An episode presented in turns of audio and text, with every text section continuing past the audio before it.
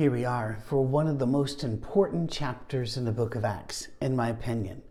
And yet it is almost completely ignored, especially in congregations that preach congregational autonomy or in congregations where they are ruled by a board, sometimes called elders, uh, sometimes called shepherds, but a local board of men, it's usually just men, but regardless, men or women, that make the decisions for the local church and feel a power to make them however they wish. And that can be anything about the color of carpet in a sanctuary to whether you call it a sanctuary or an auditorium, or who gets hired and fired and who gets um, what literature will be used, all of these decisions. And then you come upon Acts 15. And Acts 15 is very inconvenient for anyone who wants to claim that they are building a New Testament church because, well, it breaks many of the molds of those who think we are supposed to be restoring a certain pattern. Either they don't want to restore what they find here, or they are appalled that what we find here is really not interested in imposing a pattern or restoring a pattern. All right, you might have read this before, but let's have a good look at Acts 15. Some men came down from Judea to Antioch and were teaching the brothers. And here's a quotation from them. Quotation marks were not available, had not been created when this was written. So we have to, in context, figure out who was saying what. These fellows were saying this Unless you are circumcised according to the custom taught by Moses, you cannot be saved. A declarative statement making a bold claim. Unless you have been circumcised by the law of Moses, you cannot be saved. Please remember that one of the big issues uh, in early Christianity was how Jewish do you have to be to be a Christian? Jews can be Christians, obviously, they made up the bulk of Christians in those early years uh, for quite some time. But when Gentiles came in, how much Jewishness was covered? When it, the law, what, how much of that law applies forever and to all? That's a question which still remains. So, they, this is what they were declaring. Now, these kind of declarative sentences are used frequently by ministers or by really people on Twitter or anywhere. Please understand something an assertion is not an argument if I, well, for example, um, I can remember my father, who has passed on now, very, very rigid. Whenever we let our little girl go spend uh, a week or so with them, and it was a very, very hot time. And so we had sent her with some shorts and with a little swimsuit, hoping that she could paddle in a creek or something nearby. When we came back, we found that those had never been used because his statement was Christians don't wear shorts and Christians don't swim. Well, those are certainly assertions. They're not accurate. Uh, I looked at him and said, Are you saying then if you swim, you're not a Christian? And he went all silent. My father was not one for discussions. The, um, and they always went bad. always went sideways once started. Uh, and we just let him know, well, listen, on hot times of the year, then she can't come to your house because we're not letting this little girl who spent her first few years in Scotland uh, start burning up because um, of your declarative statements. It's, they're not arguments. I can say things like, um, you know, guns are bad or guns are good. Both of those are assertions, they're not arguments. You have to mass your data, you have to get your evidence, you have to arrange it into a logical, rational form, and then you have to deliver it at a pace the other person can understand and if they feel led to do so, parry and dispute. Then you've got an argument and you might be able to find some light, some wisdom. And maybe you'll move, maybe they'll move, but the likelihood is both of you can shift a bit because now you've had a good argument. These people weren't making an argument, they were just, God has said, if you're not circumcised according to the law of Moses, uh, I'm not sure how you would be circumcised in another way, but leave that alone. Circumcised and by the law of Moses, then you cannot be saved. This brought Paul and Barnabas into sharp dispute and debate with them. You know, we expect Paul every so often to be sharp. But when you've got Barnabas riled up, you've gone pretty far. Uh, that would be like having uh, the late Mother Teresa coming and kicking you in the shins. You must have done something pretty bad. All right. So Paul and Barnabas were appointed, along with some other believers, to go up to Jerusalem and see the apostles and elders about the question. Oh my. I was raised in a we speak where the Bible speaks, we're silent where the Bible is silent. We are we are the New Testament church. And that's the way it was phrased. And even when they gave us Bibles as kids, um, we had were told we had nothing against the Old Testament, but almost all of our Bibles just had the New Testament, and a few of them had Psalms, Proverbs, and maps in the back. But the, we were told this is our job is to make we are a first century church and we do things in first century ways so when we have disputes where's the home church we send our representatives to to get an answer from well they're going no no no no all all congregations were autonomous in other words they all were independent and they all made their own decisions nope here, very early in Christian history, we see that there is a problem. There is a doctrinal dispute which is causing issues among the churches. And their first response is let us get representatives, representatives and send them to our home church, Jerusalem. Now, right now, that's when the squirming, you can hear the squirming if you open your windows a bit. You can hear the squirming. And I squirmed when I read this for the longest time before I began to realize God wasn't calling us to a pattern, but to a person, to Christ. But those who demand a pattern get blown up in this chapter in two or three different ways. So hang in with us. The church sent them on the way, that's their home church. As they traveled through Phoenicia and Samaria, they told how the Gentiles had been converted. This news made all the brothers very glad when they came to Jerusalem, they were welcomed by the church and the apostles and elders to whom they had reported everything God had done through them. So, another interesting thing here. When they arrived, they reported to the church. That's the gathered body of believers. The word church never referred to a building, like let's go to church, or our church is the red one at the corner that, uh, and by the way, that is the way the word is used in English today, so I don't correct anybody.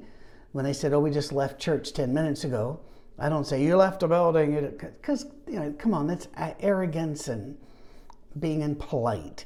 And also, it doesn't show a realization that linguistics changes, words change meaning. In this day and time, a church was a voluntarily gathered community. Now, that could be for worship, it could be for religious purposes, it could be for political purposes, it could be for governance, whenever you would call the leading citizens together and they'd come out to make some decisions. That was called an ecclesia, a gathering. Those called out. And I said uh, voluntary, and I'm, i think I'm going to stick with that, although the, you can find in ancient times some of the uses of the words where they were forced into it. By and large, this was a voluntary gathering. So their congregation is probably what we would say, sends them. And as they go on their way, they tell the good news of Jesus. When they arrive at the Jerusalem church, they tell that congregation everything that God has done and how wonderful things are. The apostles are also there. Evidently, this was still a center for the apostles. Some went far afield, like Thomas and Philip, but it seems that many just were right there. And then there were the elders. Well, who are the elders? In some churches, uh, elder is an office. And what happens is that they will go grab some things out of Timothy and Titus and meld it into one list. And they'll say, if you meet these qualifications, we'll make you be an elder. Uh, you know, then you will have meetings and make decisions about budgets and doctrinal issues and colors of carpet. Uh, others uh, don't use the Timothy Titus thing. And by the way, we have covered those in this series because those books were written before this book. So please, please go back and renew and revisit that concept of elders. Elders, however, in this time was were not a position as much as a position of life. These are people that had spent their life living among the people and their reputations were intact. They were considered wise. They were the people that you would go to for information. You see, once upon a time, kids, you didn't have the internet and you didn't have libraries and you did not have access to outside information. And if you were born in, uh, like I was, in the 50s or the 60s, you didn't even have a periodic um, chart of the uh, a guide to periodicals where you'd go and try to find the information in libraries. No, you, you didn't have that. You would go to the people that had lived among you honorably, successfully, and well. And by successfully, sure, that could mean business, but really the gut core of this was successful morally, um, successful in their family, and as a, as a giving, working, contributing member of the community. So it wasn't an office per se. In fact, in the Churches of Christ, that was a big argument back in the 1800s, early 1900s. And one of their major universities, which is still in existence, Lipscomb University, is named after David Lipscomb, who was one of the early pioneers and shapers of the doctrine of the Churches of Christ through his Gospel Advocate periodical and his books and his teaching. He, he died firmly believing this is not an office, it is a place where you are in life. And so the gathered wise people are there, as well as the apostles, as well as the whole church. There are no doors separating them, uh, which is also interesting. The elders don't go off somewhere and make a decision, they're all right there. And that's fascinating. And that's something we could spend an hour on, but we're trying to keep these to a half hour now. So and because 45 minutes to 50 minutes was becoming a burden to some. We don't want that to happen. Um, there's also something else here, which I find very laudable. If I'm going somewhere because I have an issue, a problem, and potentially very divisive thing occurring, I generally will go in and say, hey guys, here I am, and I lead with that.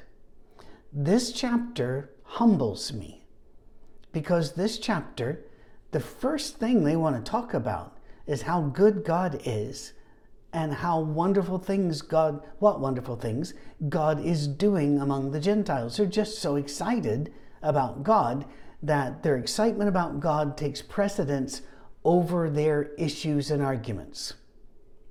Imagine what the world would be like if Christians, including me, had that attitude today.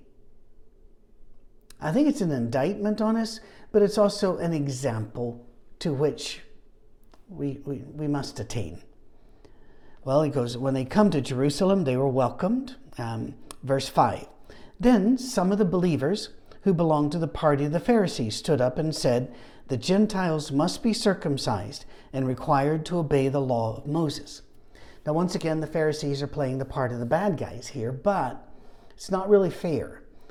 The Pharisees did what they did not to be bad, not to be cruel, but to protect God's reputation, his religion, and his people. They felt that you had to draw very firm lines, that God wanted you to have very firm lines that on this side, the, the people are the people of God. On the other side, they are not. And you don't let these things blend. And the Pharisees had many moral laws and purity laws that um, would would be picked up later, uh, especially in Western societies and Victorian Christianity and uh, early fund- American fundamentalism Christianity, which stacked more and more moral requirements, purity culture, everything else on us that God didn't do. But they stand up and they, they lead with the issue. And I, I'm not going to attack them for this because that was the issue on the table. Plus, Paul and Barnabas had just been talking about how all of these Gentiles were coming to Jesus. And these Pharisees were very, very concerned that they, they hadn't come far enough. Now, this attitude is still there. Uh, I get it frequently whenever I talk to people about membership at our safe harbor. We say, all you need to do, and please do this, is write an email to info at our safe harbor church uh, our safe, I'm sorry, let me do that again. Info at oursafeharbor.com. oursafeharbor.com and give us your name, your address, your email, and phone number, and we'll put you on the membership list. And I've had people say, What about baptism? We preach baptism, we baptize. But isn't it interesting that whenever we say, Whosoever will, whosoever, uh, will may come, that our first instinct is to leap in the way between Jesus and whoever wanted to come and say, But there are some other things. You must meet the requirements that we understand to be binding. Quite a bit of hubris there, don't you think? Anyway, the apostles and elders met to consider this question. Now, that does seem to be at least a sidebar, if not a separate meeting. Uh, so the whole church isn't yelling back and forth. The apostles and the elders. Now, you might think, well, they had the apostles. The apostles just make a decision. The apostles had not been called by God to make decisions, they had been called to talk about Jesus. The elders here are just the experienced Christians at the mother church, Jerusalem, where they are these are wise people that their opinions are trusted. So we're coming to them honestly, not to get them to do what we want, but rather to have them tell us what they think is best. In many churches, the elders are basically mouthpieces for whatever loud persons in the congregation. If they're powerful, if they give a lot, they've either even more so. To where there have been times I've looked at church leaders and put leaders in quotation marks that call themselves elders or shepherds and say, if all you are doing is repeating what you are being told and you're bringing that concern as if it wasn't really yours, it's theirs. What do we need you for? We, you're, you're just a pipe. You're an answering machine, but you're supposed to be wise and counseling the person with the issue rather than just coming and saying, hey, listen, we've all got this issue. No, hang on. Well, these people did pull back or off to the side, no way to know, and they talked to each other. Uh, after much discussion, Peter got up and addressed them. Brothers, you know that some time ago Paul made, uh, God made a choice. He made a choice among you that the Gentiles might hear from my lips the message of the gospel and believe.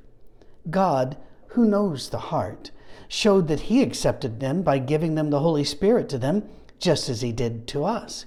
He made no distinction between us and them, for He purified their hearts by faith. What if we were to go through this chapter and we were to, to substitute baptism for the word circumcision? Only then can you really understand the weight of what Peter just said. He said, um, because to them, circumcision was massively important. And yet he stands and he goes, You remember it wasn't that long ago that I was called to Cornelius's house, and God accepted the Gentiles, and he knows their heart and he cleansed their heart by faith. There was never a circumcision asked for, it wasn't brought up. No matter how important it had been for well over a thousand years, it wasn't mentioned at all because God will take care of it by faith. He knows their heart. If you were to say this today, Peter would be run, run out of most evangelical churches as a helpless liberal. Not because he believes you can be saved by faith, most evangelicals do, but because he was, excuse me, seemed to be ignoring the written law and tradition and the rules that had held the body together and just said, let them in. If they want in, God will take care of it. How many, there have been times that um, I've had friends who have moved to an area where there would be a church that was not like their home church. It was of a different religious tribe. But they really enjoyed it, and there was no church like their old church around.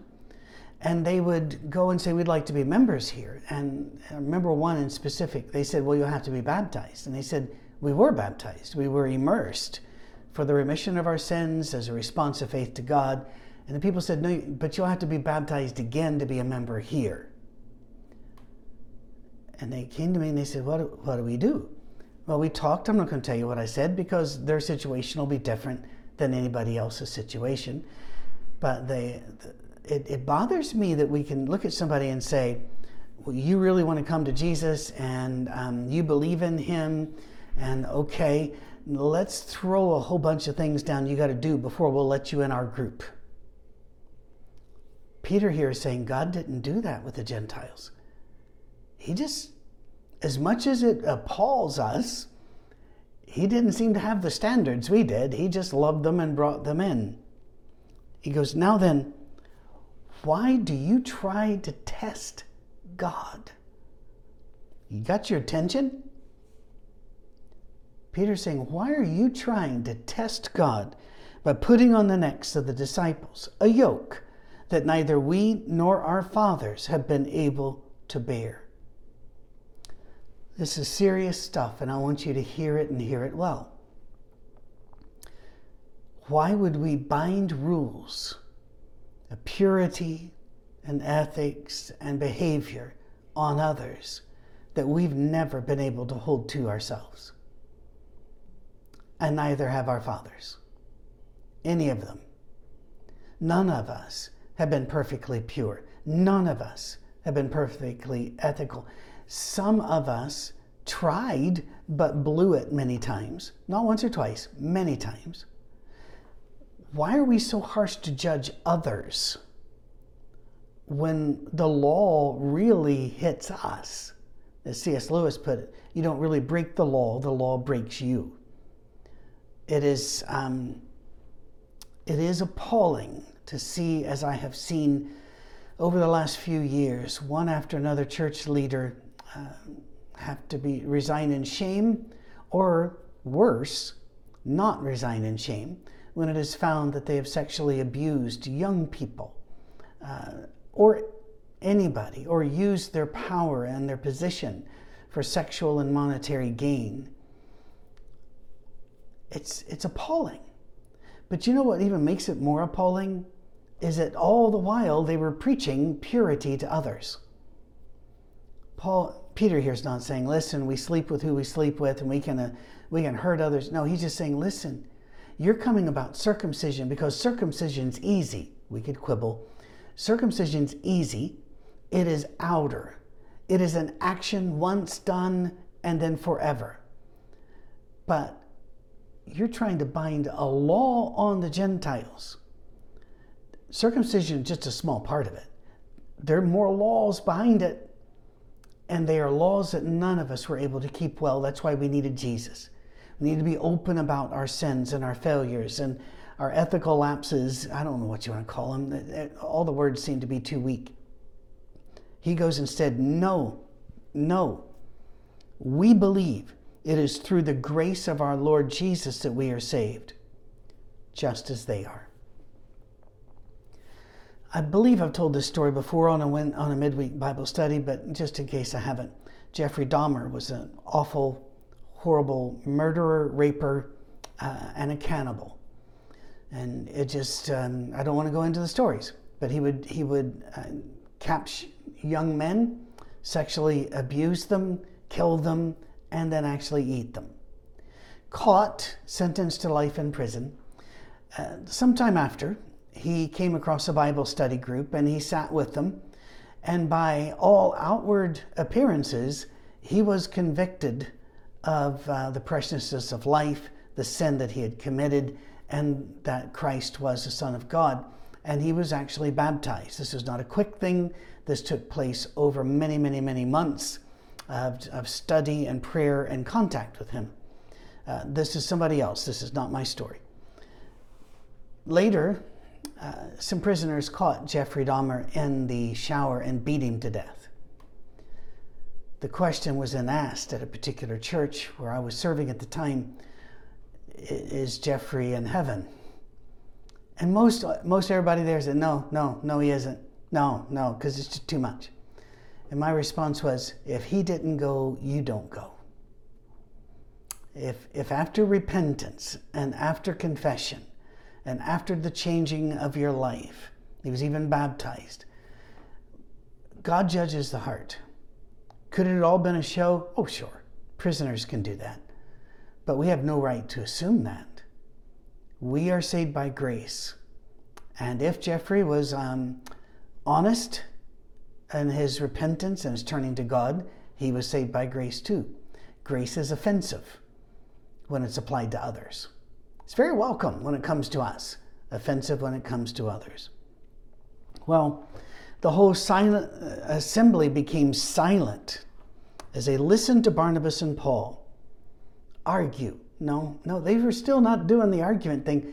They were just excited about what God was doing. So, what were they saying? Telling about the miraculous signs and wonders God had done among the Gentiles through them.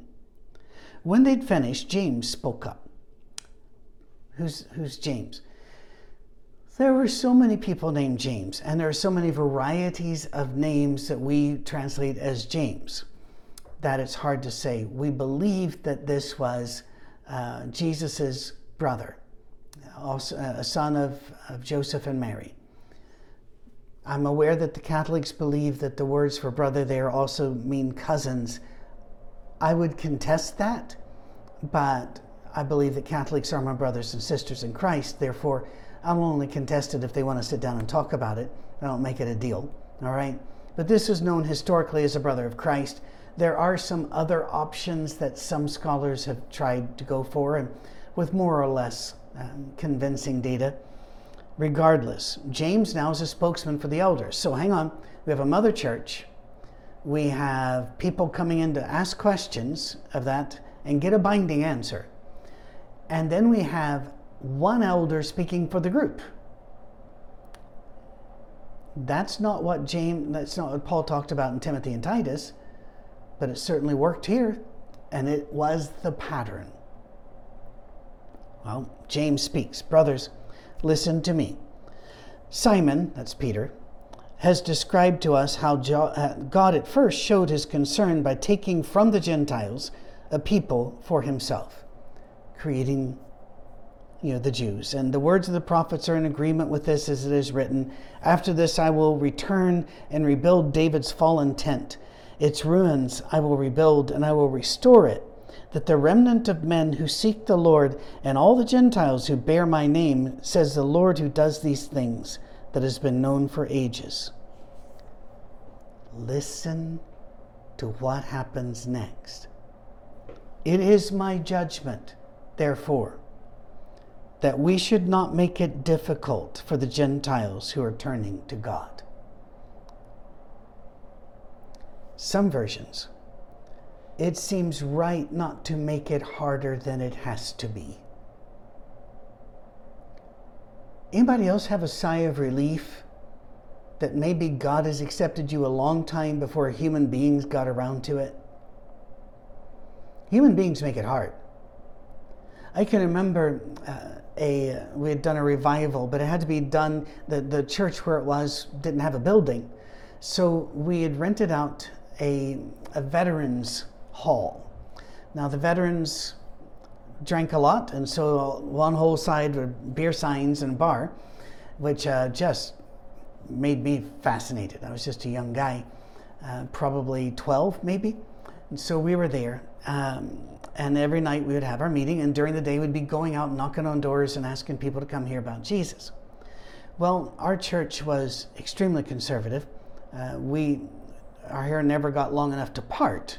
And we never really needed combs. It, it was, you know, our, we were dressed. You, you dressed up to go to church because we were told, well, if you're going to see the Queen of England, you dress up, wouldn't you? Not understanding that that argument has nothing to do with walking with Jesus 24 7 and then going to a building. But people are funny, regardless. And I remember that we had some people come visit us, and they sat and they, they paid attention and they were singing the songs a bit. They're trying to learn them. But they were hippies back in the day, long hair, shabby clothes, peace symbols, right? Uh, I wondered, well, we, what are we going to do? Well, the people were very, very friendly to them, and that made me happy. And then later I got sad because as they were sitting around talking later, when those people had gone, the hippies were away, saying, you know, we got to welcome them, we got to love them, and you know, once once we get them to you know understand who Jesus is, well, you know, then they're going to cut their hair and take a bath. What? Why are you making this harder than it has to be? In my judgment, therefore, it is we should not make it difficult for the Gentiles who are turning to God. They have different ways. They have different cultures. They have different songs. They dress differently. They eat different. They come from different places, mentally, psychologically, and culturally. We can't make them be us. And we can't make it harder than it has to be. If God saves by grace, already established here, if God purifies our heart by faith, already established here, why would we add to that? When everyone here, according to Peter, and nobody stood up and said that's not true, everybody in that church has sinned and is sinning and has issues. Why would we make it hard for others? In fact, he stripped it down, and we're going to stop here and do the next the, the next bit of it uh, next week. He said, instead, we should write to them telling them to abstain from food polluted by idols and from sexual immorality, from the meat of strangled animals and from blood.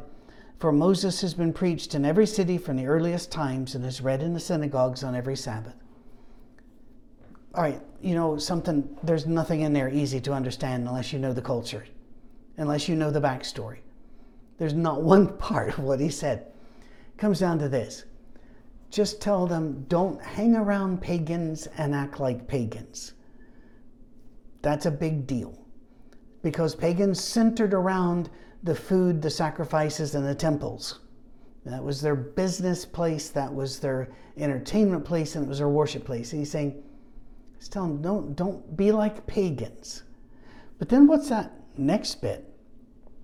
He's saying, if people want to know the law of Moses, and if people want to follow it, they can get that. Moses has been preached in the synagogues every Sabbath. So, is it okay for Christians to be circumcised? Sure. Is it okay for Christians to keep holy days of the Jews? Sure. Do they have to? No. So we don't judge each other. And by the way, that was a big portion of 1 uh, Corinthians and the book of Romans don't criticize each other just because somebody's doing what you don't want to do or you don't even think should be done. You leave them alone. As Romans 14, I think it's verse 22, says, whatever opinion you have about these uh, matters, keep it to yourself. Hmm. Well, now, there's a cliffhanger. Look forward to seeing you next week on July the 13th. God bless. Don't make things harder than they have to be.